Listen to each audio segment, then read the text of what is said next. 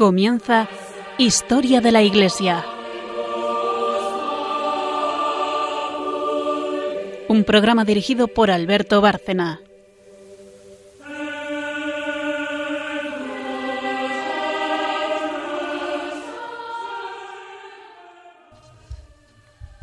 Buenas noches, oyentes de Radio María y este programa, Historia de la Iglesia.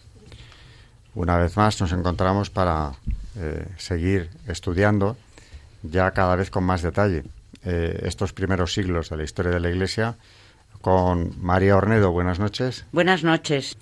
Y Carmen Turdemontis. Buenas noches también. Buenas noches. Eh, como siempre hacemos un brevísimo esquema de cómo hacemos el programa para quien no lo conozca. tiene tres secciones.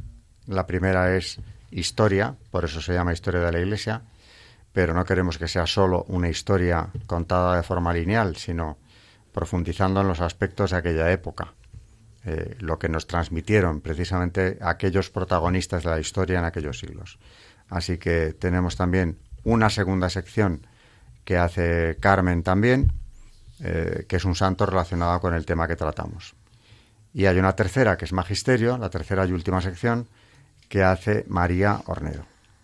Así que eh, hacemos una muy corta pausa y luego yo pues haré una pequeña introducción para que Carmen pueda empezar a explicar el tema histórico. Y del tema histórico pasaremos al santo, al magisterio, etcétera. Algunas de las cosas ya las conocen nuestros oyentes, los que nos siguen habitualmente, otras no, pero conviene repetirlas y son de muchísimo interés.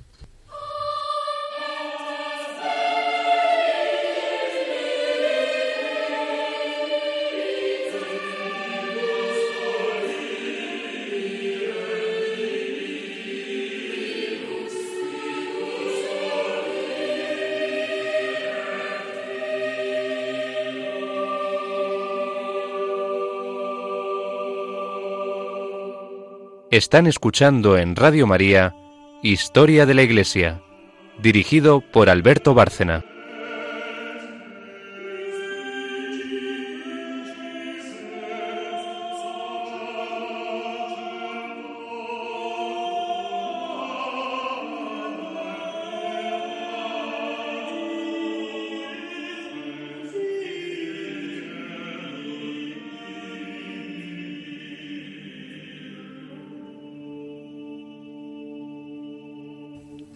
Bien, pues eh, lo que nos proponemos hoy es eh, unificar las dos partes del Imperio Romano, porque llevamos mucho tiempo, aunque antes le dedicamos también bastante espacio al mundo occidental, al Imperio Romano de Occidente, con los padres de la Iglesia, que los hemos visto todos, eh, pero llevamos, es verdad, que mucho tiempo hablando de Oriente, los padres del desierto, con todas sus enseñanzas, que la verdad es que son un pozo de sabiduría cristiana.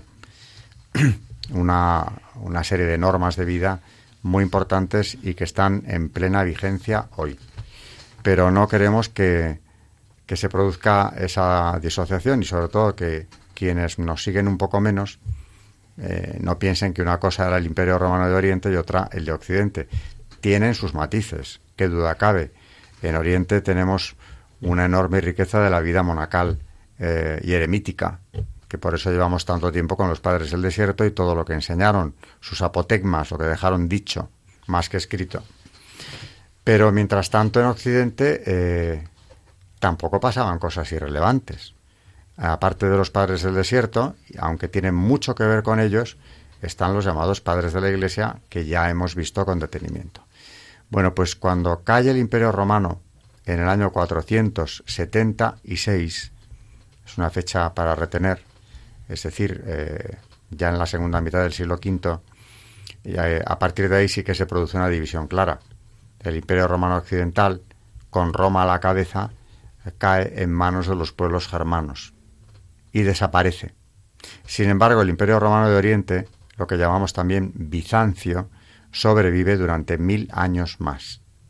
Sin embargo, durante esos siglos, los que van del siglo II aproximadamente, incluso del primero, pero sobre todo del II al V, tenemos padres de la Iglesia eh, y padres del desierto, sobre todo en Oriente, pero también en Occidente.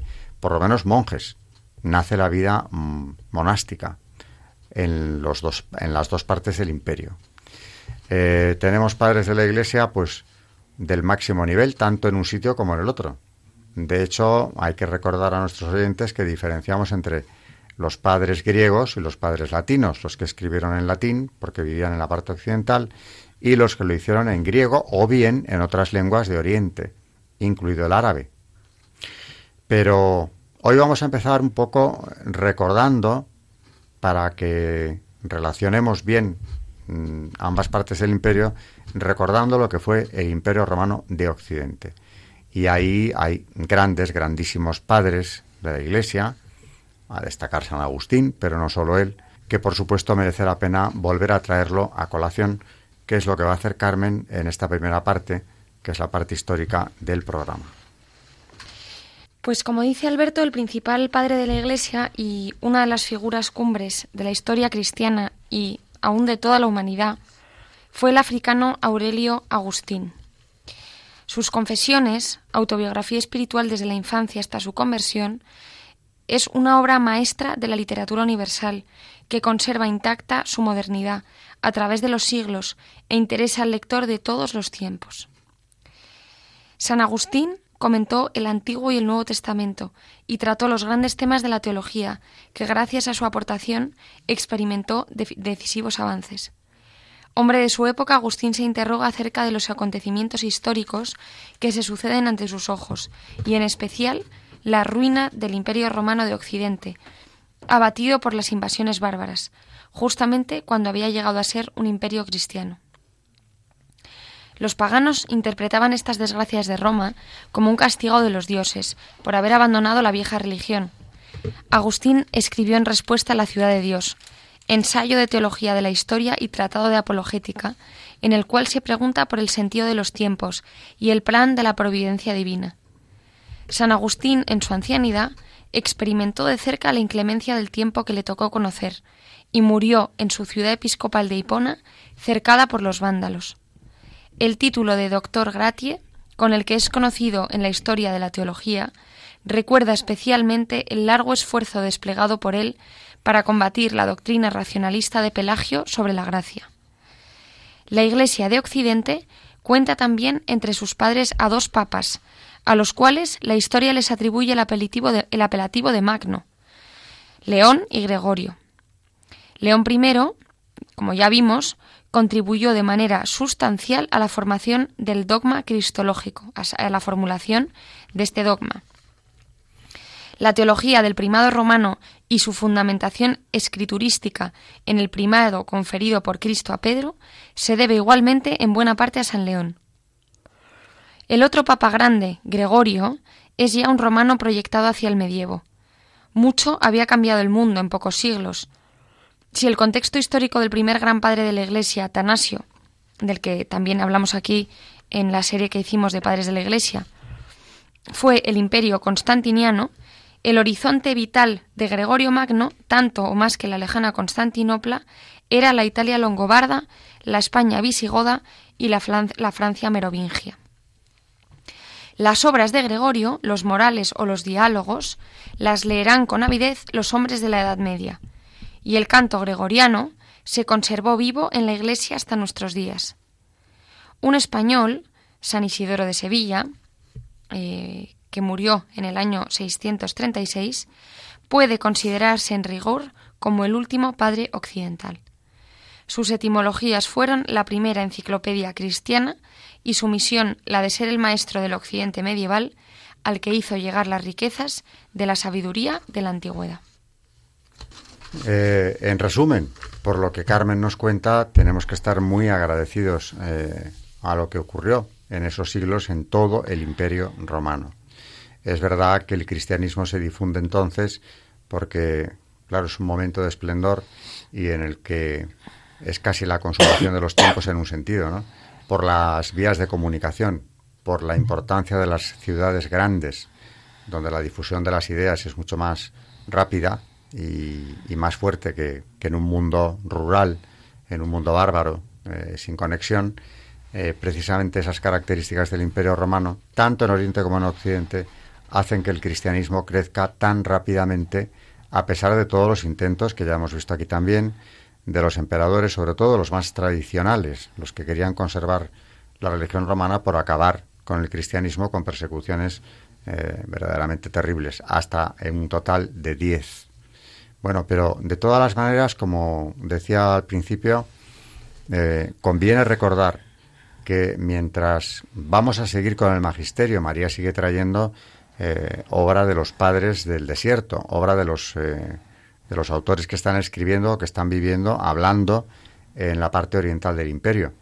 Pero mientras tanto, no hay que olvidar que con diferencia de años, a veces siglo arriba, siglo abajo, en el occidente romano y, o cristiano ya, porque todo el imperio romano es cristiano ya, desde Teodosio el Grande, desde el siglo IV, eh, todo esto es una unidad. La unidad del imperio romano que se rompe con la invasión de los pueblos bárbaros y, como decía también antes, con la caída de la parte occidental del imperio en el 476. Pero Oriente sigue en pie. Por eso eh, Carmen nos acaba de citar, eh, y ese ejemplo yo creo que tiene mucha fuerza, el ejemplo eh, de padres de la Iglesia que ya no viven en un mundo romano. Dice, los primeros sí, su horizonte era el imperio romano, los últimos no. Y como último, último, ha mencionado un padre de la Iglesia que es hispano, nada menos que el santo obispo sevillano, de la época de los visigodos, San Isidoro, que es una luminaria del saber. Eh, de hecho, es el padre de la idea de las universidades, de las escuelas catedralicias. Bueno, pues San Isidoro es un santo que vive, es padre de la Iglesia, pero ya no vive en el Imperio Romano. Vive en la España visigoda.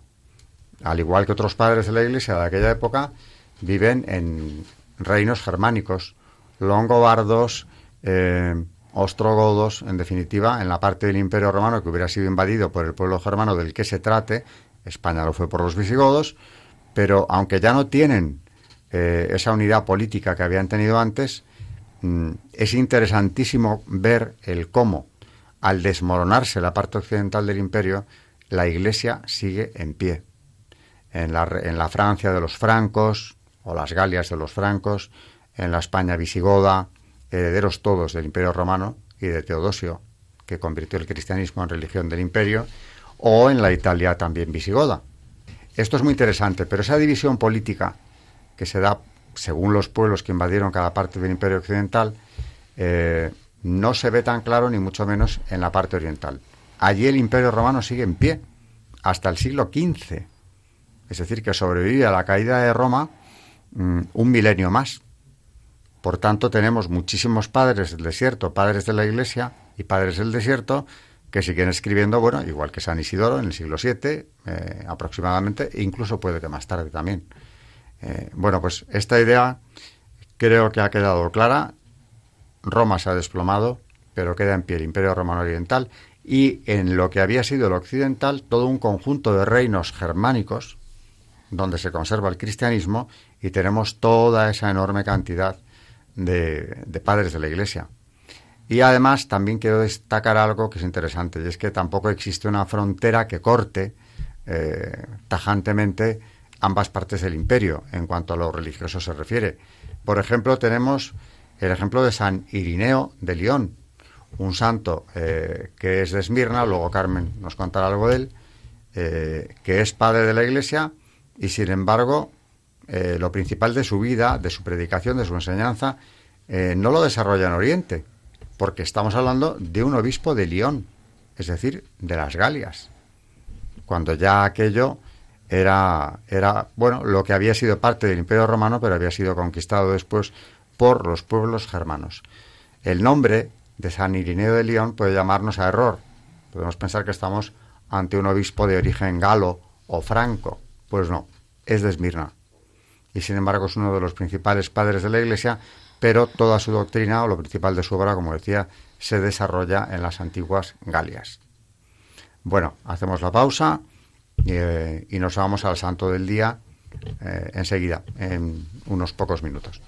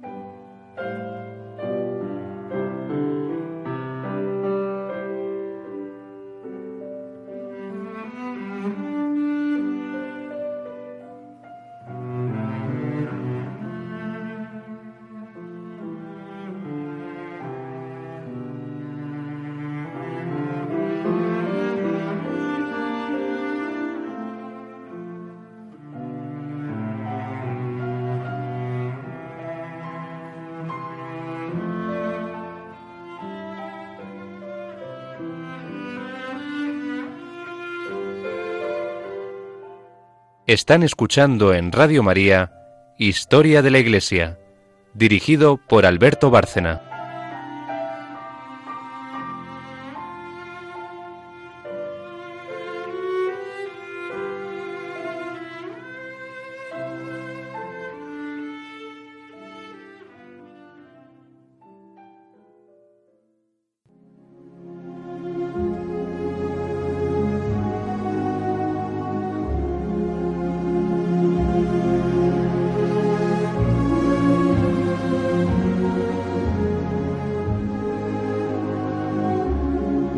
Santos en la historia de la Iglesia.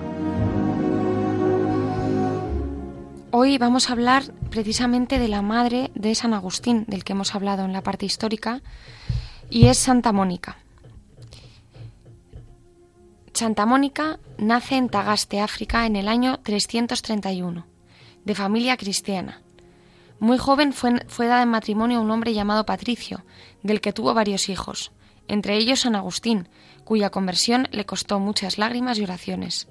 Fue un modelo de madres, alimentó su fe con la oración y la embelleció con sus virtudes. La Iglesia venera a Santa Mónica esposa y viuda. su hijo San Agustín fue doctor de la Iglesia. Su ejemplo y oraciones por su hijo fueron decisivas. El mismo San Agustín escribe en sus confesiones, Ella me engendró, sea con su carne para que viniera la luz del tiempo, sea con su corazón para que naciera la luz de la eternidad. Por su parte, San Agustín es la principal fuente sobre la vida de Santa Mónica, en especial en sus confesiones. Los padres de Santa Mónica, que eran cristianos, confiaron la educación de la niña a una institutriz muy estricta. No les permitía beber agua entre comidas para así enseñarles a dominar sus deseos. Más tarde Mónica hizo caso omiso de aquel entrenamiento y cuando debía traer vino de la bodega tomaba escondidas. Cierto día un esclavo que la había visto beber y con quien Mónica tuvo un altercado, la llamó borracha. La joven sintió tal vergüenza que no volvió a ceder jamás a la tentación, a lo que parece desde el día de su bautismo, que tuvo lugar poco después de aquel incidente. Llevó una vida ejemplar en todos los sentidos. Cuando llegó a la edad de contraer matrimonio, sus padres la casaron con un ciudadano de Tagaste llamado Patricio. Él era un pagano que no carecía de cualidades, pero era de temperamento muy violento y vida disoluta. Mónica le perdonó muchas cosas y lo soportó con paciencia de un carácter fuerte y bien disciplinado. Por su parte, Patricio, aunque criticaba la piedad de su esposa, la respetó y ni en sus peores explosiones de cólera, cólera levantó la mano contra ella.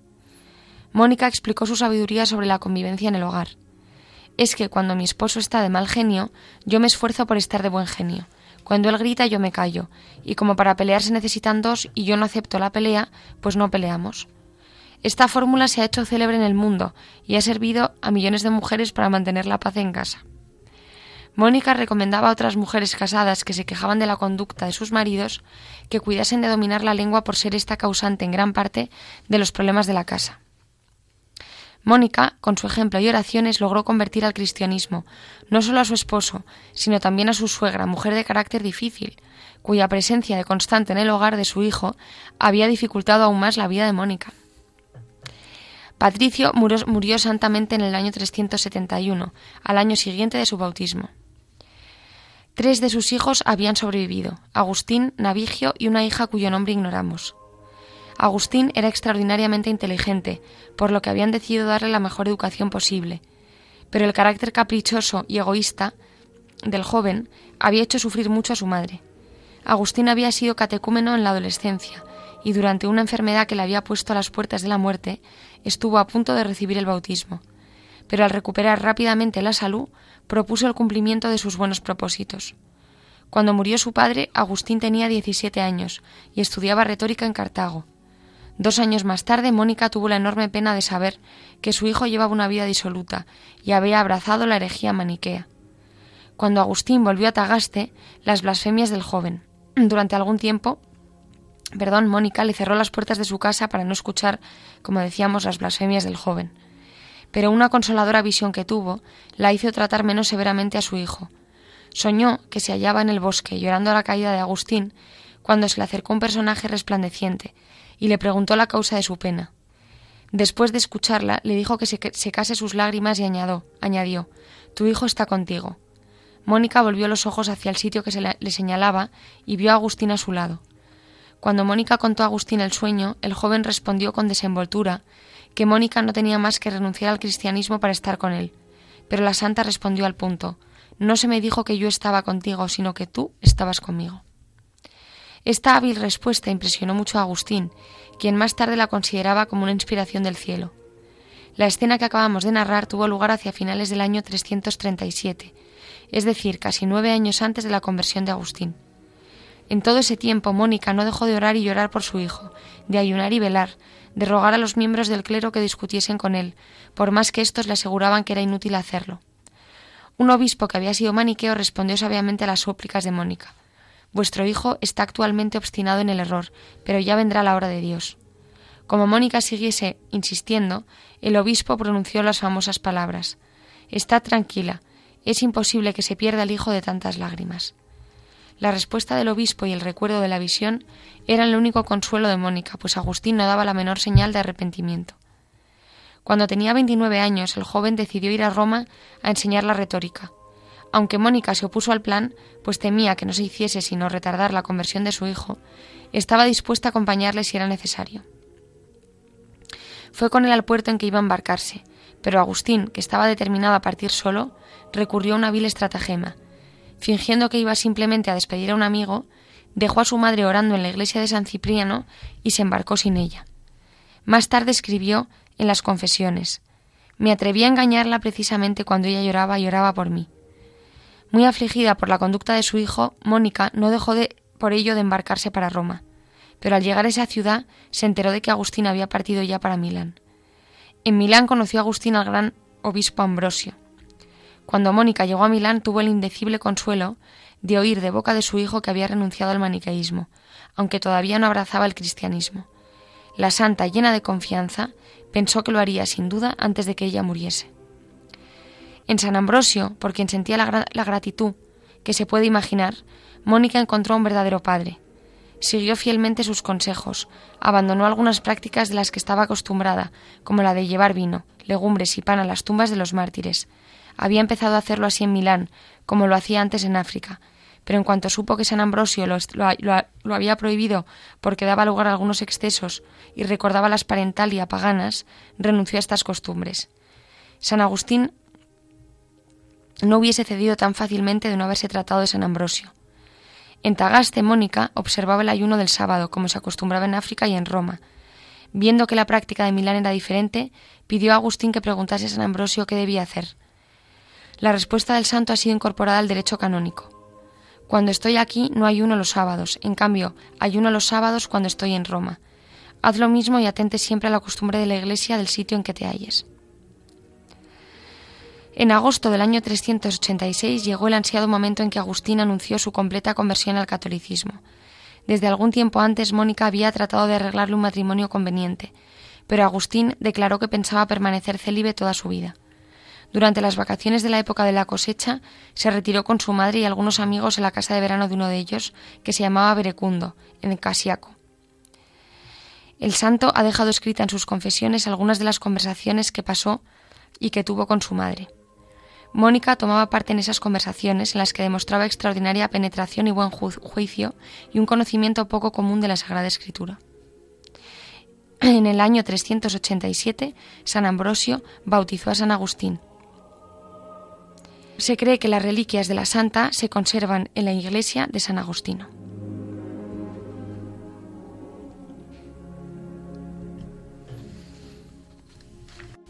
Bueno, nunca sobra volver a repasar, a recordar la biografía de, esta santa, porque vemos un ejemplo de madre y, de la influencia que una madre puede tener eh, en lo más importante de la vida del hijo, que es su vida eterna. Eh, seguramente sin esa influencia de Santa Mónica en él, no solamente nos hubiéramos perdido la gran obra que ha ayudado a tantos cristianos a vivir santamente su vida, sino que se hubiera perdido un alma para el cielo, la de su propio hijo. Así que tenemos un ejemplo de madre eh, que se fijó en lo más importante. Y a pesar de los disgustos que le trajo esta insistencia eh, junto a San Agustín, acabó logrando lo que más importaba, que fue su conversión. Y no parecía fácil. Carmen nos ha recordado hoy cómo incluso las blasfemias que él eh, pronunciaba el santo antes de su conversión la herían a ella profundamente, tanto que hacía lo posible por no oírlas. Bueno, pues a base de oración, a base de, pedírselo a Dios y ofrecer su sufrimiento eh, por esta intención, que es lo más elevado que una madre puede pedir, ¿no? La salvación de su hijo, la conversión de su hijo, pues lo consiguió, lo cual también es un ejemplo de, lo que nos dice el Evangelio, pedid y recibiréis. Porque ella no se cansó de pedirle a Dios la conversión de Agustín y finalmente la tuvo. ¿Y a qué niveles? Porque estamos hablando no de un eh, converso cualquiera que venía de la herejía, sino de un padre de la Iglesia que está considerado con razón y justamente como uno de los principales exponentes de los padres. O sea que en Santa Mónica tenemos un ejemplo verdaderamente importante en el que fijarnos. Eh, y si esto es aplicable a la madre, yo creo que se puede decir lo mismo en relación con el padre. Aunque puede que la madre muchas veces tenga un papel más cercano junto al hijo. Pero me da igual, no es menos obligación del padre buscar esa conversión, buscar esa salvación del hijo, que es a lo más importante que ha venido al mundo. Si lo has traído tú, pues lo principal que tienes que conseguir es que ese hijo se salve y se una con Dios, que es para eso, para lo que le ha creado y redimido. Bueno, hacemos otra pausa, que ya es la última antes de la tercera sección, Magisterio, y ahí sí que nos volvemos a Oriente, porque María hoy nos vuelve a traer Magisterio de eh, Padres del Desierto, Apotegmas eh, y alguna eh, homilía que también viene de allí. Concretamente, del, ya le hemos traído aquí al programa muchas veces, Macario el Grande. Así que nos vamos a Oriente, pero no vamos a oír nada diferente de lo que hubiéramos oído en cuanto a doctrina aquí en Occidente de uno de los padres. Pausa de dos minutos y adelante con, con Macario el Grande. Y otros autores que nos pueda traer María si tenemos tiempo.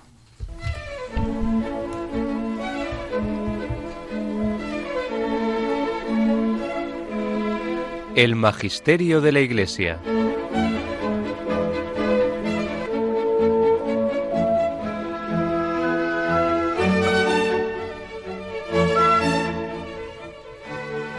Se trata de una homilía de Macario el Grande que se llama Sobre la fe perfecta en Dios. Y dice así, el Señor, queriendo conducir a sus discípulos a la fe perfecta, dijo en el Evangelio, quien tiene fe en lo poco, también tiene fe en lo mucho, y quien no tiene fe en lo poco, tampoco tiene fe en lo mucho. ¿Qué significan lo poco y lo mucho? Lo poco son las promesas de este mundo, que Él prometió conceder a quienes creen en Él.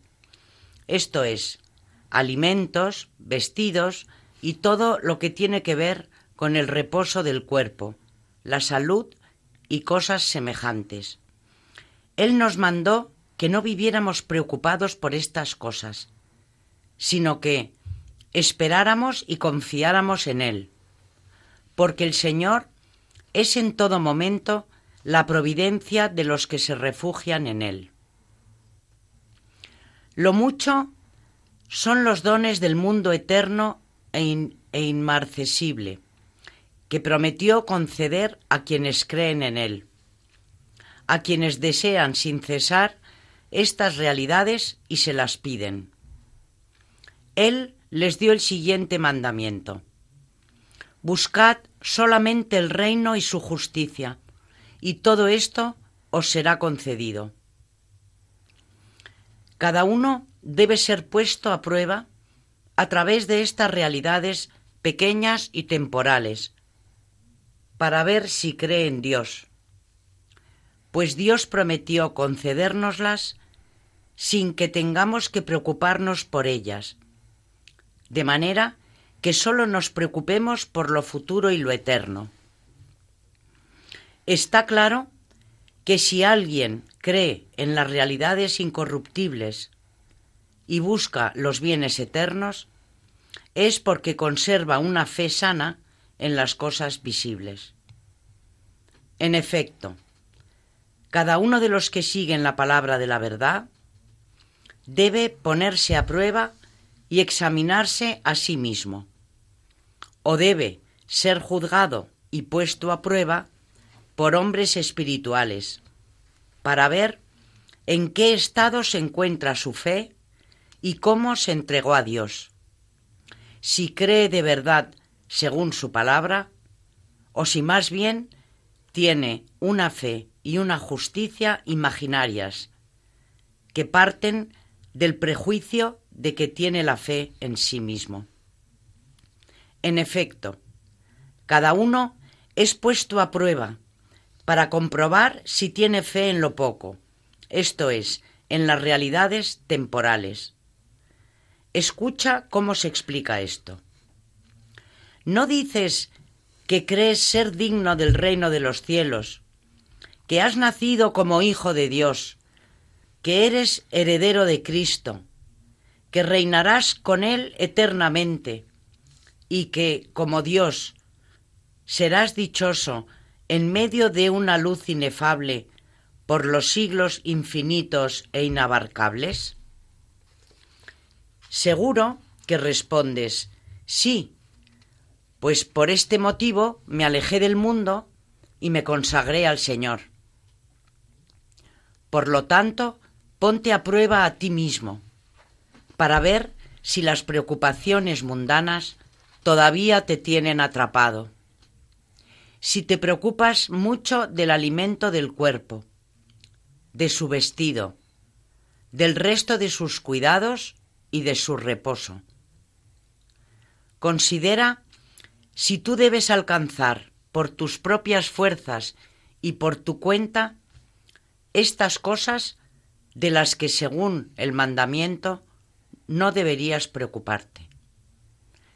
Si crees que vas a recibir bienes inmortales, eternos, duraderos e incorruptibles, ¿no vas a creer con mayor motivo que Dios te va a conceder bienes pasajeros y terrenales que también da a los incrédulos, a las bestias salvajes y a los pájaros?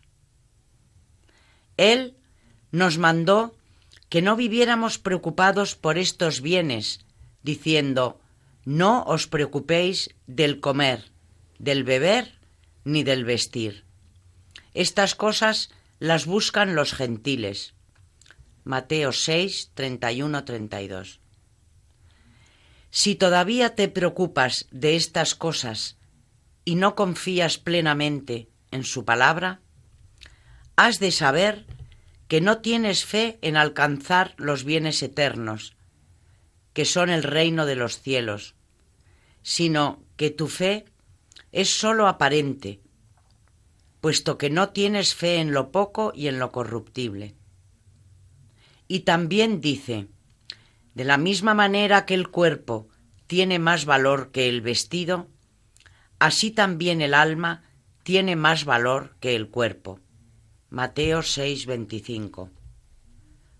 Por tanto, ¿crees que Cristo curará tu alma de unas heridas que son eternas e incurables para los hombres, esto es, de las pasiones del pecado, y que el Señor vino a la tierra para curar ahora las almas de los fieles de las pasiones incurables y para purificarles de la impureza de la lepra del mal, pues Él es el único y verdadero médico y sanador?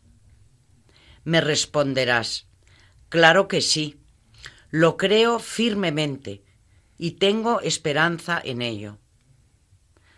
Conócete a ti mismo y examina si acudes a los médicos terrenales cuando, cuando tu cuerpo enferma, como si Cristo, en quien tú crees, no te pudiera curar. Mira cómo te equivocas. Piensas que crees, pero en realidad no crees como conviene. En efecto, si creyeras que las heridas eternas e incurables del alma inmortal y las pasiones del mal son curadas por Cristo, creerías que también Él es capaz de curar las afecciones y las enfermedades temporales del cuerpo. Renunciarías a los cuidados y a las terapias de los médicos y te refugiarías solamente en Él. En efecto, él creó el alma e hizo el cuerpo. Él es quien cura el alma inmortal y también puede curar el cuerpo de sus males y de sus enfermedades transitorias. Pero quizás me replicarás, para curar el cuerpo, Dios nos dio las hierbas de la tierra y los medicamentos, y dispuso la ciencia de la medicina con vistas a la curación de las enfermedades del cuerpo, estableciendo que éste, al tener naturaleza terrenal, pudiera ser curado con los diversos recursos de la tierra. Yo también estoy de acuerdo con esto. Pero fíjate un poco e intenta comprender de qué manera, a quién le ha sido dado esto y en favor de quién lo dispuso movido por su amor y su suprema e infinita bondad hacia los hombres. Cuando el hombre transgredió el mandamiento que había recibido, cuando incurrió en la sentencia de la ira, cuando fue expulsado del deleitoso paraíso y enviado a este mundo como si fuera un prisionero, alguien infame u obligado a trabajar en una mina, cuando cayó bajo el poder de las tinieblas y perdió la fe a causa de sus erróneas pasiones, entonces se vio sometido a las afecciones y enfermedades corporales, quien antes no estaba sujeto a pasiones ni a enfermedades. Está claro que todos los que nacieron de él se encuentran sometidos a las mismas pasiones. Dios dispuso estos remedios en favor de los débiles y de los infieles, puesto que, debido a su gran bondad, no quiso exterminar el linaje pecador de los hombres, sino que dio medicamentos a los hombres de este mundo y a los de fuera, para que confortaran, sanaran y cuidaran sus cuerpos, permitiendo el uso de estos a quienes aún no confían plenamente en Dios. Pero tú, que como monje te has dirigido a Cristo, que quieres ser hijo de Dios y nacer de arriba, del Espíritu, has recibido promesas más elevadas y más importantes que las del primer hombre, que todavía era impasible. Es decir, la bondad que puso de manifiesto con su venida. Tú, que te has convertido en extranjero en este mundo, debes adquirir una fe, una forma de pensar y de vivir que sea nueva y diferente a la de los demás hombres de este mundo. Gloria al Padre, al Hijo y al Espíritu Santo por los siglos. Amén. Para meditarlo, bueno, como todo lo de Macario el Grande, que por algo lleva ese apelativo, el Grande. Eh, pero con esto, bueno, antes de nada, eh, ¿cómo nos resumirías esta homilía? ¿Qué es lo que a ti te ha llamado más atención? Bueno, a mí esta homilía mm, me parece que hace mucho hincapié en la poca fe que tenemos. Y, y bueno, es como un recordatorio de que si verdaderamente tuviéramos fe, mm, las cosas no, nos irían así. Eh, primero empieza diciendo que, como dice en, en San Lucas 16:10, que quien tiene fe en lo poco, también tiene fe en lo mucho, y viceversa, el que no tiene fe o tiene fe en lo poco, tampoco tiene fe en lo mucho, ¿no? Entonces, eh, repasa la cantidad de dones mm, que, prometió el Señor en conceder a los que creen en Él, que yo creo que de esto muchas veces nos olvidamos, ¿no? Que, que nos está dando dones el Señor a manos llenas y, y que no creemos en ellos, o por lo menos no somos conscientes de que nos los está dando continuamente. Entonces, mm, bueno, pues más o menos ya nos lo dice Macario, buscad solamente el reino y su justicia y todo esto os será concedido, ¿no? Que dice en Mateo 6:33. Entonces, mm, cada uno de nosotros somos probados mm, con pequeñas pruebas, algunas más grandes que otras, y, y bueno, tenemos que pensar que si de verdad seguimos, somos de los que seguimos su palabra, de los que seguimos el Evangelio y que seguimos a Cristo en definitiva, vamos a tener, mm, vamos a tener esa fe a raudales y de la cual tenemos que estar muy orgullosos, porque yo creo que el regalo de la fe es algo que no caemos en la cuenta de la maravilla que es, ¿no?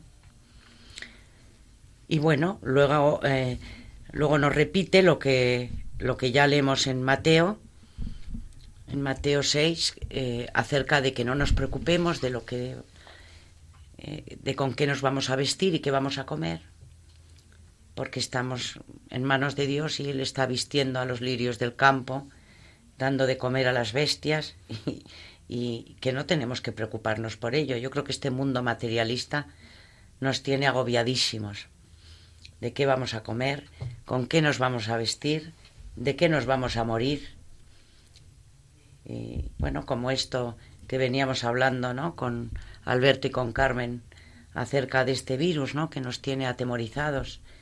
Cuando el Señor de la vida, eh, él, es el dueño de la vida y el que tiene en su mano quitar las enfermedades cuando Él quiera. De hecho, ese es uno de los signos de quienes le siguieran, ¿no? Pero es verdad que fijándonos en esto, en, en, lo material exclusivamente, tenemos, como decías tú hace unos minutos, la tendencia a que cuando todo nos va bien y Dios derrama todos sus bienes materiales sobre nosotros, pensamos que es lo normal. Y nos quejamos muchísimo cuando alguna de esas cosas nos faltan, aunque solo sea en parte, ¿no? Y es curioso porque mmm, proporcionalmente no solemos agradecerle eh, todo lo que como normal tenemos a diario, ¿no? Que es muchísimo. Y sobre todo, de la segunda parte de lo que tú comentabas, eh, en relación con Santa Mónica. Si es que lo más importante es llegar a unirnos con Él. O sea que, eh, por mucho que aquí disfrutáramos de todo lo que en la tierra se puede disfrutar, que todos son dones de Dios. Otra cosa es cómo nosotros los utilicemos. Pero, insisto, por mucho que pudiéramos disfrutar de todos los dones materiales, si hemos perdido la vida eterna, de nada nos ha servido.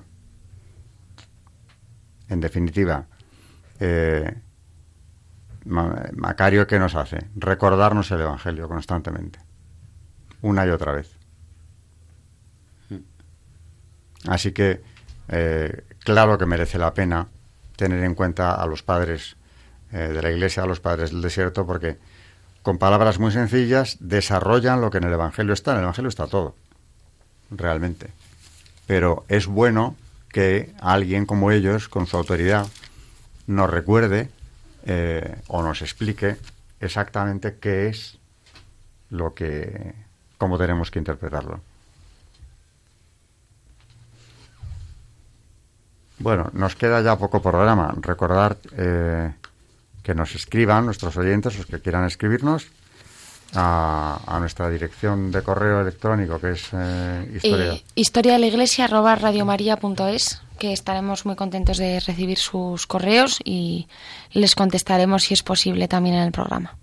Muy bien. Eh, bueno, pues ya prácticamente se nos ha ido el tiempo que teníamos para el programa, pero seguiremos como llevamos eh, haciendo tanto tiempo, ¿no? Así que enseguida nos pondremos a preparar eh, el del próximo día, eh, en el que seguiremos tocando precisamente temas muy similares a estos. ¿no? La caída del imperio, lo que quedó eh, en pie en el imperio de Oriente, pero también lo que se empezaba ya a vislumbrar en el occidental, que no son cosas tan distintas. Es decir, que no pensemos que solamente allí en Oriente, en ese imperio bizantino, eh, seguía habiendo una producción importantísima en cuanto a doctrina, como Macario o los apotegmas, que son dichos, no son escritos de los padres del desierto, sino que también aquí tenemos a los padres de la Iglesia.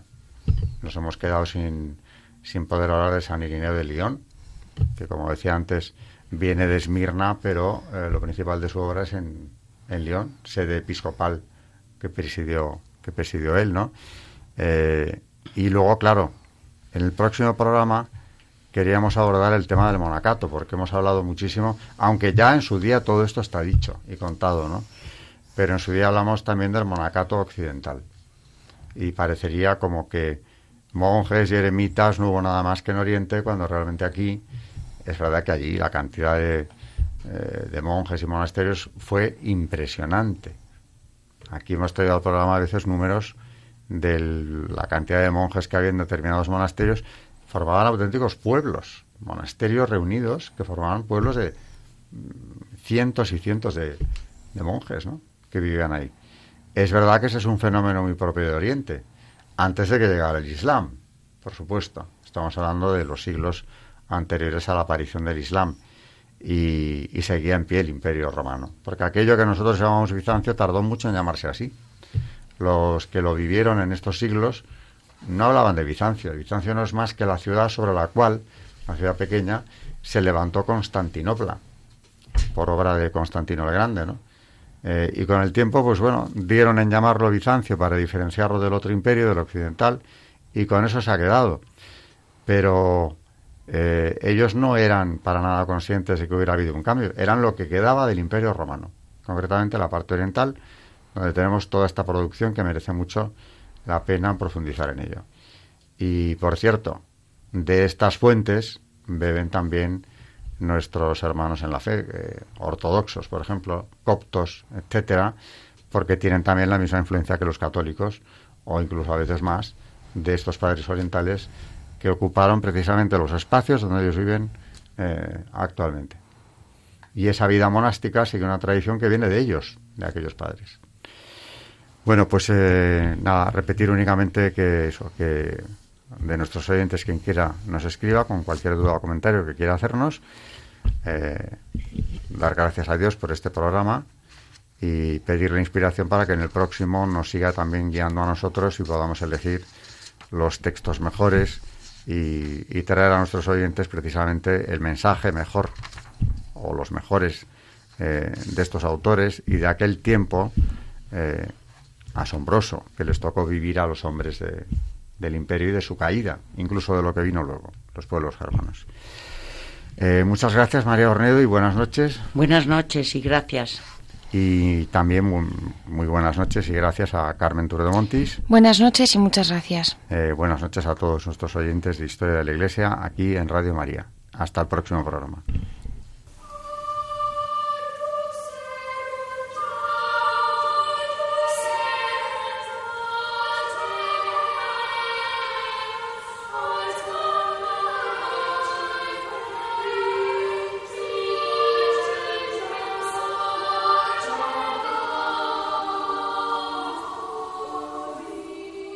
Han escuchado Historia de la Iglesia, un espacio dirigido por Alberto Bárcena.